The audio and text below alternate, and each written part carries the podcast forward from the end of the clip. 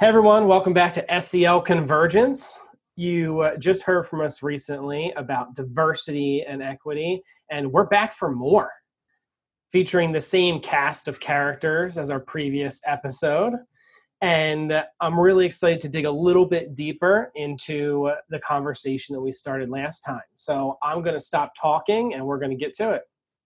Hey, Mike, thank you so much. I really appreciate everything you do to make this podcast happen. We have Krista and Jamila back with us again.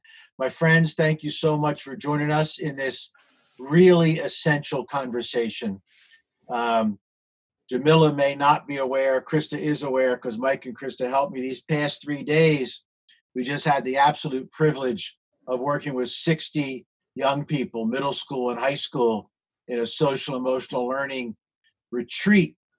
And uh, it was all virtual and uh, Krista on the second day really dug very deeply into diversity and equity with these young young leaders and young adults. And i was so inspired inspired by their caring uh, inspired by their desire to want to dig deeply into the topics that we talked about in our first session we will continue to talk about today.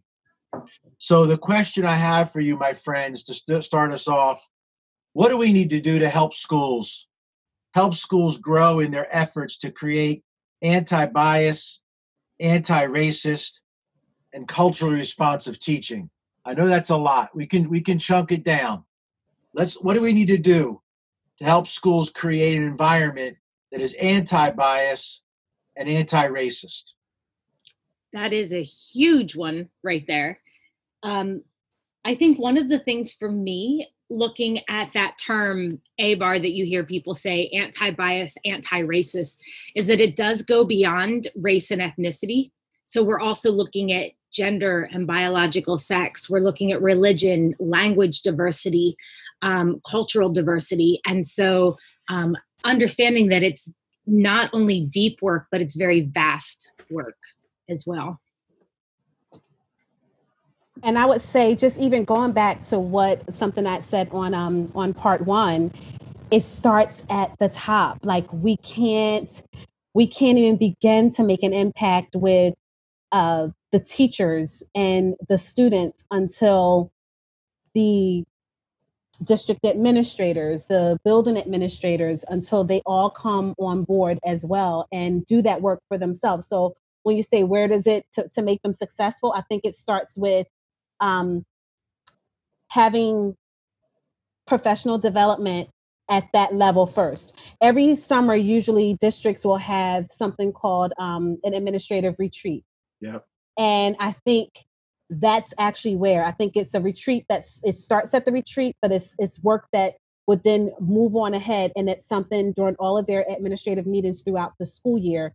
That's where that's the work that needs to be done and then after a year i would say then start bringing on the um the faculty and staff building wide. Jamila i love that thought. I, I, I love that process you're recommending to us. I know krista and i have had the privilege of doing some board retreats this year last year uh, on this topic and sel in general. And i know we're scheduled for some more in, in early august. And as you were speaking jamila uh, the whole idea of administrative retreats absolutely uh, resonates with me. But I was also thinking of uh, my belief is we need to get to school boards as well. Yep. We absolutely need to get to school boards. And, and as and as listening to both of you, it takes courageous leaders right now. It takes courage. Um, to, it takes courage to address SEL. It takes courage to, to address diversity and equity. And in my mind, it's like, well, of course we're going to do this, but I know my mind's not necessarily the average mind. Uh, what What are your thoughts? I, if if I can add in here, I think that there's two pieces I'm thinking about as I'm hearing both of you speak. And the first part is um, it also we need to look within to each of us, mm. and I'm a huge advocate of that because I feel that many times when we're doing this work, the first instinct is, well, how do I get this person to change? How do I get this person to see things differently? And what we need to be doing is holding the mirror up to ourselves. That's within our direct locus of control. We also know that we are all, as humans, biased. mm. and it's a it's a really difficult thing to to process and understand especially as teachers because we're in a position where we care for people so much that we want to look at ourselves as good people who would never implicitly or intentionally hurt anybody. But we need we need to have an understanding that we've been socialized for so many years in a certain way in society that we can't always look to how are we going to change this person? We need to look at how do we change ourselves and do a deep examination there and then how do we to hold each other accountable for that? So even as jamila was saying at that administrator level at the school board level how are we holding each other accountable for when we do mess up? And we will inevitably mess up because we're human and we're not perfect. Um, i know that specifically in our area in the last couple weeks there's been a number of school districts who are are struggling with and you mentioned school board members and not having a, an understanding of the way that cultural competency works and understanding our biases and being able to acknowledge them to do what's right for kids. And so knowing that the school board and the administrators need to work together and hold each other accountable for them for their work and keep the students at the heart of that work. I absolutely agree.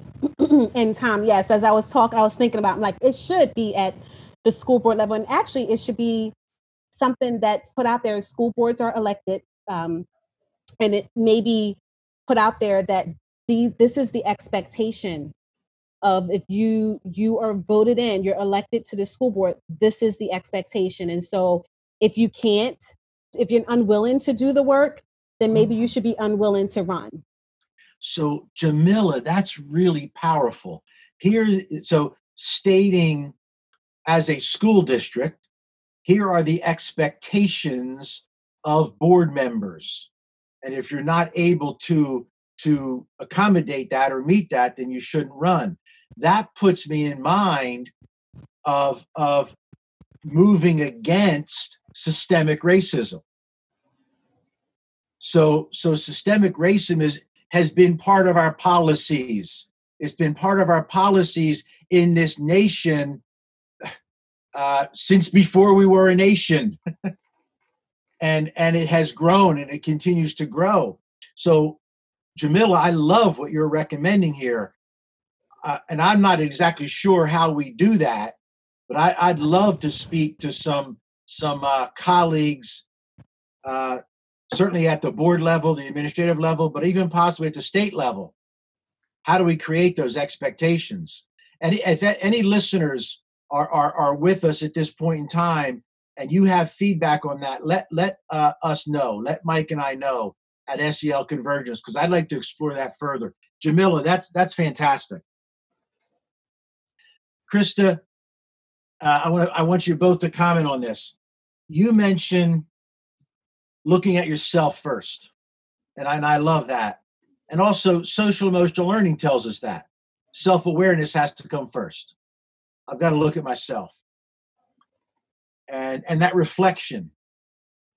So, how I'm not, I, I have my methods, but I want to hear from both of you first. How do I educate myself in diversity and equity? I'm an educational leader. I'm a superintendent, I'm a principal, I'm a board member. How do I educate myself? Because Jamila told us clearly, I don't want to have this in the lives of my faculty until I have some expertise in this, until I have some sensitivity and awareness in this. So, what what would what are some recommendations from both of you? Well, not to put a plug out there for for you guys, but you do professional development. Am I right? Yes. Yes. so I think that that's the first step. I think that as um, a district administrator, what that they would um, need to look out to see what's available to them, um, professional development wise, to help in that whole process of uh, becoming more aware. When you're when you've been diagnosed with something, you seek out Ooh. the different treatments. Yes. That's a beautiful image. I love that. when I was I was listening to a panel of speakers from Massachusetts ASCD, and one of the men there was speaking, and he said he has a difficult time when people who are wanting to learn, specifically white people, will say, "Tell me what to do." And he said, I can't tell you as a black man what to do. This is not my quote illness. You need to figure this out. Um, I can tell you what I see and what I feel. And on your end, validate my experiences, which Jamila, you and I've talked about that a lot. Um, and that's part of our full value contract and honoring other people's truths. But this is work that any marginalized any non marginalized community needs to figure out. So, as a white person, I need to do the work. As a man, we need you to step up and to do some of the work. I had a conversation with my fiance a number of years ago, telling him things that I innately do as a woman to protect myself. If I'm walking to my car at night, I have my keys in my hand. I always check my back seat before I get in my car when I'm home by myself, I rarely ever leave the windows open while I'm sleeping because I'm on a first floor. And he's like, You do all of that? I had no idea. So we need to listen to one another. And again, moving beyond race, um, languages and gender. And I think this has a good place here too for if we want to know what's happening in the system, we need to get everybody's voice. And mm-hmm. so I'm kind of jumping around here, but we need to ask the students about their experiences and listen to them and act on that and validate their experiences. And linking it to where I was at before, I think that we need to find accountability partners who help us learn and grow.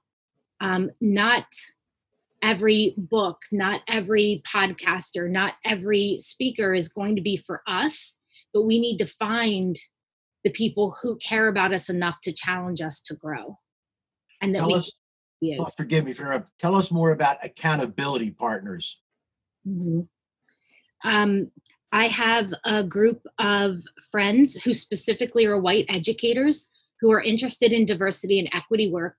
And we meet and we talk about our role and how we help. And we talk through issues where, hey, I think I messed up here or this is what happened what can i do we can't always be we need to figure some of this out ourselves and then i have very dear friends like jamila where i've done work i've done reading and i need her specific viewpoint and because of the relationship and the rapport that we've established she can tell me straight up krista have you thought about it this way or here's been my experience and we're accountability partners and like co-conspirators because she helps me learn and grow and see things in a different perspective that I just can't see because of my experiences.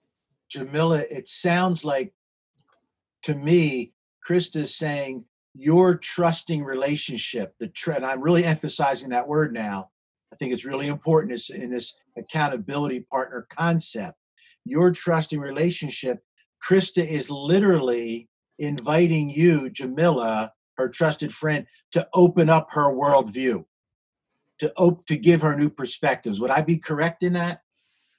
You're absolutely correct in it, and it's a it's a it has to be a mutual trust and a mutual vulnerability because you can someone can open up and want they they say they want your input they want you to be honest but i know i've been in situations where then i have given input and then it was not well received. So it's a there definitely has to be that foundational trust that's there. Um, I have to trust that what I'll say that Krista will receive. Mm. So this this is this is getting very rich. Thank you. So Jamila brings us to one of the most powerful words in my current learning process: vulnerability. Uh, I think we're all uh, big fans of Dr. Brene Brown and her work. Absolutely. Her, her, her very classic podcast, The Power of Vulnerability. And she reminds us through her research, through her very detailed sociological research, vulnerability is the birthplace of human greatness. Yes. And here we are again. So I'm, I'm, I'm, I'm reflect. As soon as I say those words, I reflect on John Lewis, who just passed. Mm-hmm What a model of vulnerability from his, from his youth as, as a civil rights leader at 21 years old. And, and, and, and why was he invited to lead the student effort? Because he was willing to be vulnerable. Literally put himself on the line, knowing he was going to be beaten. Knowing. And I'm not suggesting that, that any of our children or any of our colleagues should, should knowingly allow themselves to be beaten. But that vulnerability, I think it goes back to what Krista called the work. I have to do the work. you know? And, and the work, the work for me has been a deep commitment to growing, a deep commitment to being more than I was yesterday. And that involves reading and learning and, and tons and tons of experience. Jamil, I keep coming back to the professional development, professional development for school boards, for administrators, and then ultimately to staff. And, and a couple things that you both were talking about. Um, Jamila, trust. You know, establishing that trust that you and Krista have. And it's so incredibly important that we do that, I believe, within our professional development work. Our professional development work, for me, cannot just be information. Can, can, can please, both of you, help us and help our listeners dig a little deeper? What kinds of things should be happening to develop that trust in a PD?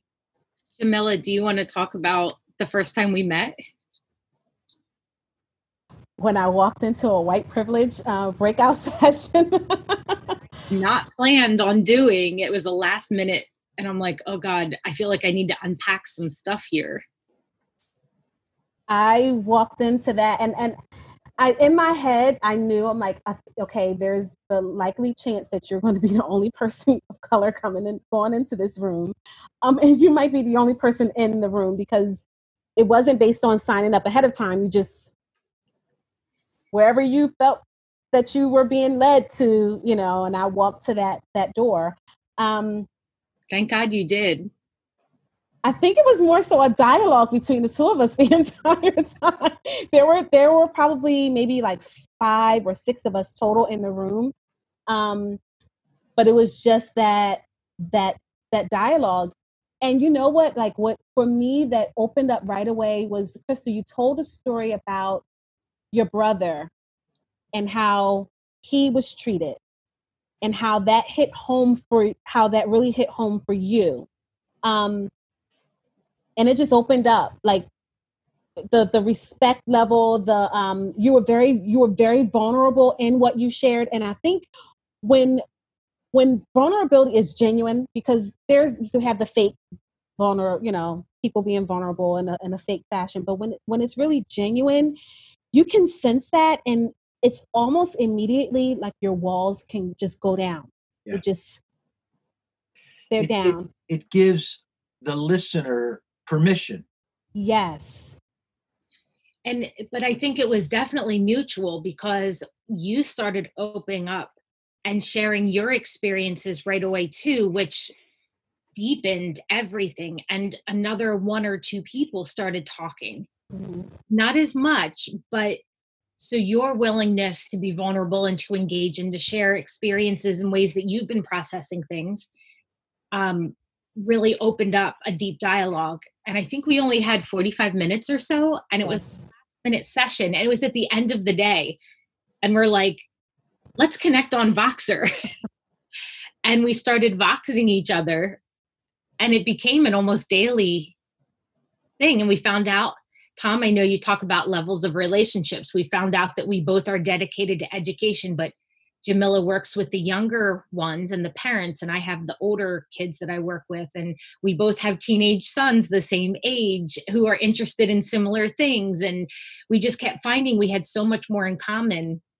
And I think that's where our trust was built from some mutual, um, not only our willingness to be vulnerable and to say, I don't for me, I don't have the answers. I'm stuck here and I'm scared. and it's okay to say that. And I think yes. the audience, I think they'd be more receptive to just to know like it's these aren't know-it-alls coming in to do a professional development because they've arrived and they're at this place, but we're working we're in for a work in progress. Yep. I love that. Uh, uh, there I am not much much of a math person, but there's a math formula running through my head, and it's saying vulnerability equals trust, trust equals vulnerability. It's a cycle that just keeps building, and and and somehow also embedded in that cycle seems like our courage builds. Yeah, to the point where I've called up Jamila a couple times on Vox, and and I wouldn't recommend. Don't do this to other people that you don't have a relationship with. Because I've read of people being like, some random person called me up and just unloaded all their stuff. Oh gosh. um, but I've I know I've called up, but I like I screwed up. I really think I messed something up, and I need to fix it. Wow. And because and I just need somebody, I need a friend to process this through. And because of our relationship already, and because of our our um, connection that we had already built, Jamila was very kind and was like, you know, this is it's not who you are, it's a thing, and and gave me ideas and her thoughts, and was was was able to again open up my world for me to see things differently something that because I am a social worker at heart and um, in grad school, that was a part of it's like one, you meet people where they are. Um, two, you believe in their capacity to be able to change. Um, but you, but there has to be uh, trust established. So you really, I think the the the professional training that I got was trying was to make people feel as comfortable as they possibly can be. Like that's just and I think we can bring that along into education and even beyond education. But I think that that framework, that that philosophy would if uh, if a teacher went into a classroom with that thought process, what a difference the lesson will be, what a difference that experience will be for the students in that room.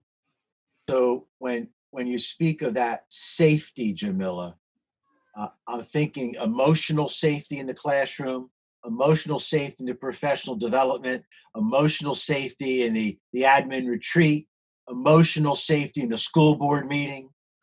Um, we have something that uh, that we refer to as the full value contract, and I think Krista may have already mentioned it today. And and Krista's done a beautiful job with with weaving that contract together with courageous conversations from Glenn Singleton. Krista, uh, I know that that's a really important part of the PD work we do. Could you share with our listeners that full value contract?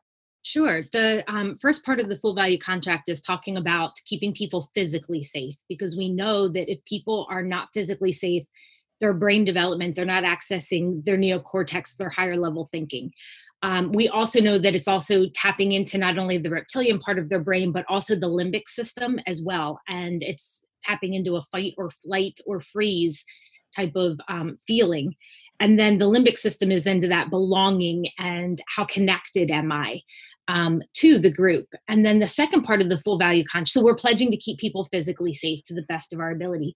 The second part is that we're pledging to keep people emotionally safe, put ups, no put downs.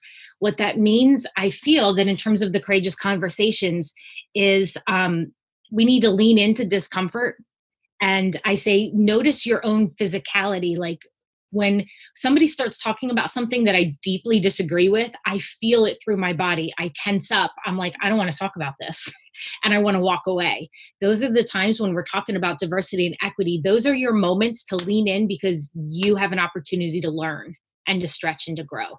And it's not comfortable. It feels like gumby you know but you have to be willing to do that because you'll come out better on the other side.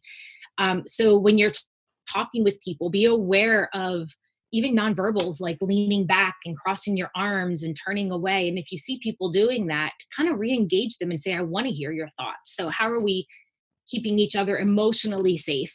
Um, the next part of that is giving and receiving honest feedback, being able to advocate for what you need in order to, to learn and um, what you're willing to give other people and in terms of the courageous conversations it's speaking your truth and honoring other people's truths um, and I, I come back to the well in my experience here's how it's been. And i think that really sets up a context so that things are not generalized. Um, and so we need to be willing to say to validate like what jamila's and i talk about a lot is that validate my experiences. You might not have gone through it but i need you to believe me that this is what's happening. Because i think a lot of people in society and that was a generalization that i just said that.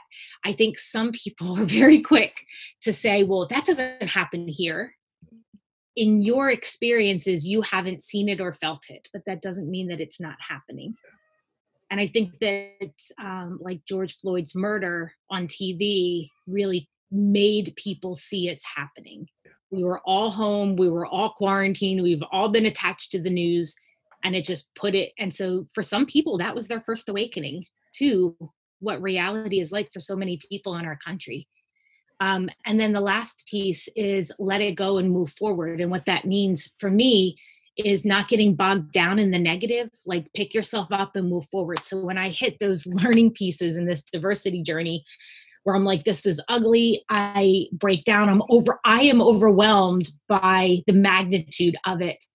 Pick myself up and keep moving forward. I'm not going to have all the answers it's not going to be packaged in a bow um, but then i also remind myself that i have the privilege of turning away from it when I get overwhelmed. Mm. And there's a huge population of our society, whether it be by race or gender, biological sex, religion, language, who cannot turn away. It is their everyday reality. And that reminds me that you might want to edit this out, Tom. The suck it up buttercup. like my it it um I need to put things in perspective and understand that's my privilege to walk away and that I need to not walk away because I need to stand with my friends who can't walk away. When you when you said suck it up buttercup, um, that that no no no it's important actually really important. Thank you. Because I I heard that as a boy. Mm-hmm. And then I heard other things that were derogatory. And and so we're still we're still dealing with that that was that was. You know, and, and the, the, the, what was the phrase a, a, few years back? Snowflake. Oh yeah. well, if you ever actually looked at a snowflake, they're exquisitely gorgeous and they're all indi- individualized and, and beautiful. Uh, however, I, I, I want to come back to a word you used as you were describing the full value contract discomfort. And you, you recommended that we lean into the discomfort. And I, I absolutely honor that and I feel that that's really hard. It's really hard. I, am I'm, I'm reflecting on something written by an author. His name is uh, Seth Godin, G O D I N, and he talks about leadership. And he says, when you are uncomfortable, when you are uncomfortable, you have found the place where leadership is needed. And um, that resonates with me. And, and for me, here we are. Many of us are uncomfortable. May I ask a, a, question? And it's actually for Jamila that I've been thinking about, but it's based on what you've said here, Tom. One of the things in, a, in another conference that I listened to was when we talk about PD and what types of PD opportunities are we allowing for people so that they can grow in this journey the question that was posed was if you're leading PD around diversity and equity, how are you ensuring that every single person has an opportunity to learn and grow? So, if we're talking about race and ethnicity, what does the PD need to look like to support our BIPOC friends who are in that room? Because what is needed for some white friends who are just entering into these awarenesses is going to be different. And so, PD I think here is not going to be a one size fits all, whether yeah. talking about race and ethnicity, or again, gender and biological sex, or language or religion. And so, leaning into that discomfort, we PD needs to be universal, but how do we differentiate it so that we're meeting the needs of all of our friends? And Jamila, I'm, I'm that I'm kind of going to be I guess putting you on the spot with maybe asking, what do you need from PD? If it's about race and ethnicity, what will meet your needs in that room? Because I think so often you are the one who leads that PD for people because you're willing to step into that space and support other people's journeys. But what's your journey? I thought about it. Um, what I would actually need, I would, I would, I think I would be more receptive if those leading the PD, if it was already, if there was diversity within that leadership, those leading it. Um, I would want to see a person of color, but I'd also want to see a white person because I think for so long there are many um, many organizations that put that on the person of color in that department or in that school or in that um, organization. And then the weight is on their shoulders and it's on their shoulders on their own to bear. And it's a and just speaking from being in that position i'm hesitant sometimes because i don't want people to think that i'm coming off as angry black woman or I'm the black woman that's going to tell you about yourself and what you need to change and what you need what you need to do. I would love it if I had others joining in with me to do a um a PD and then maybe I would take a particular subject matter that does not necessarily coincide with because I'm black. Mm-hmm. Mm-hmm. So I think sitting in a PD will be the same thing. Like I want you know um, i actually did i um, there is a, a, a, new jersey bar foundation does something with um, they've done things with racism. They've done they offer free um, pd but you have to jump on it really quickly because it fills up. I love the fact that the presenters it's always a, a diverse mix. It's never just one. It's always a few. And they are people of color. There is it just spans like the diversity I'm more receptive of that because, and then it's not just lumped on one person to discuss one thing, but maybe the topic that you would expect come from a black or brown person is actually coming from the white presenter that's presenting it. Just shakes it up a bit, mm-hmm. um, but it also makes me feel that they've completely bought into it for themselves. They believe it to be true for themselves that they can speak on it. Mm-hmm. I love that idea. I love the idea of a balanced and diverse presentation team. I, I absolutely, we're always striving for that. Yeah, it, and one of the things that makes me think too that you've reinforced is we can talk about stereotypes and validating experiences and going back to Tom's, you know, ABAR work is not just race and ethnicity, it's everything. And so when we maybe look more generalized at our professional learning, people can see how it applies to them and their experiences maybe. Yeah. So as as we try to start to bring this to close,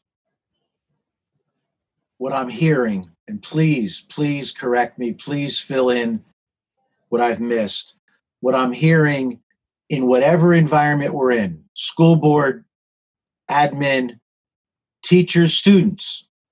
We want to first build a safe environment, an emotionally safe environment. We want to do everything we can early on in that professional development to model and invite vulnerability and courageous voice so that we can begin to build a level of trust. We want to have, to the best of our ability, a balanced, diverse presentation team. We want to make, I'm envisioning a menu of options. You know, where, where are you on the journey, if you will? And what I heard from Jamila really early on in this conversation, it's not once and done. You know, I remember my friend Jamila saying, after the first year, then we, come back to the second year. And I was smiling from ear to ear because that's what we need to happen. We schools know this, administrators study it three to five years for systemic change. Yep. And seldom has that happened in my life, but we need to help folks get there. So, where, where what did I miss, my friends? Where, what else would you add? What else should we add? The one piece that had me thinking actually way back to when you talked you mentioned cultural competency as well. Mm, and i and looking at the systemic racism piece i think that once you have people identify and have them be open to that journey then we need to collectively look at the system and look at the cultural competency continuum and say where is our system at along this continuum. And there are very there are six very specific categories the bottom three of which have been identified as not healthy for students to learn and grow. And we need to talk about i think as a system as a community what does it look like sound like feel like for groups that have been marginalized in our community? And how do we take that next step to the next level and tom that does take three to six years. We worked with the school district years ago who said well how do we get here by the end of the year? How do you get to cultural competence no. Like they were in the cultural blindness section which was the third of six stages. And i'm like this is going to take a long time.